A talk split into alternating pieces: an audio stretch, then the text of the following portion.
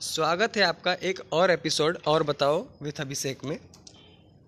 आज ये कोरोना के ऊपर ही एक विषय लेके आया हूँ मैं। मैंने अलग अलग जगहों पे जाके बात की लोगों से तो मैंने देखा एमपी के, गुजरात के, गोधरा के, या फिर राजस्थान के लोग खाना न मिलने के कारण खाली इतनी दूर तक पैदल जाने के लिए मजबूर हो चुके हैं।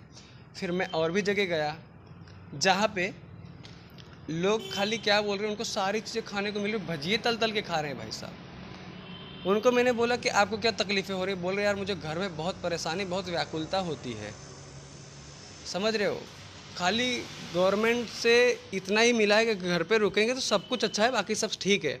तो उनके ही लिए मैंने जब और लोगों से बात की तो मेरे पास एक सज्जन है, जिन्होंने बड़ी सही बात बताई। मज़ा आएगा, आप भी सुनिए। हाँ जी, बताइए आप।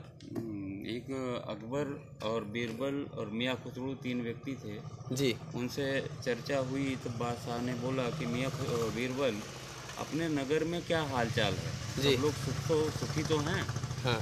तो अक बीरबल ने कहा कि हुजूर सब दूध भात खा रहे हैं। जी। इस बात को सुन के हाँ। चूँकि वो बादशाह के साले थे कुछ बोले नहीं चुप रहे।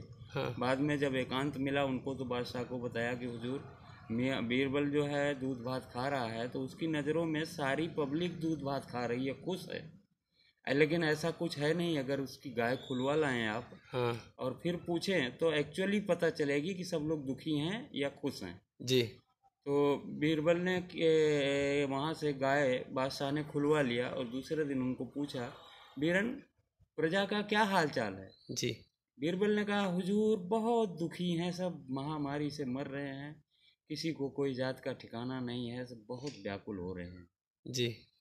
तो भाई साहब हमारे जो नैतिकता है हमारी जो इंसानियत है जी। उसमें स्वार्थ ही छुपा हुआ है हाँ। और खुद के स्वार्थ में ही सब लोग लुप्त हैं। खुद सुखी हैं तो सब सुखी है। जी।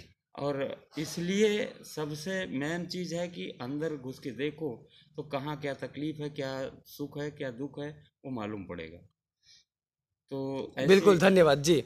तो वही बात है जिसको जब तकलीफ़ होती है तब उसे पता चलता है कि क्या सच्चाई है चीज़ों में। आप घर पे भजिए तल के खा रहे हो तो आपको खाली घर में रखने के रहने में तकलीफ़ हो रही है। जिनको खाने को भी नहीं मिल रहा उनको तो पैदल जाना ही पड़ेगा। तो आप खाली पर्सनल पॉइंट ऑफ़ व्यू से ना देखते हुए एक जर्नल तरीके से देखें कि जिनको खाना भी नहीं मिल रहा है वो कैसे जिएँगे। तो आपके नज़दीकी कोई भी अगर गवर्नमेंट ऑफिसर है या फिर कॉरपोरेटर हो आपके इलाके के या फिर एमएलए हो तो मैं उनसे कहना चाहता हूँ कि आप अपने नज़दीकी इलाके में जहाँ गरीब या फिर मजदूर वर्ग रहता है वहाँ पे जाके समझाइए कि आपको भूखमरी से हम नहीं मरने देंगे। सरकार आपकी पूरी तरह से मदद करेगी और इस मैसेज को हो सके आप उतनी जो, जोरों शोर से फैलाइए और सब तक इस बात को पहुँचाइए। धन्यवाद।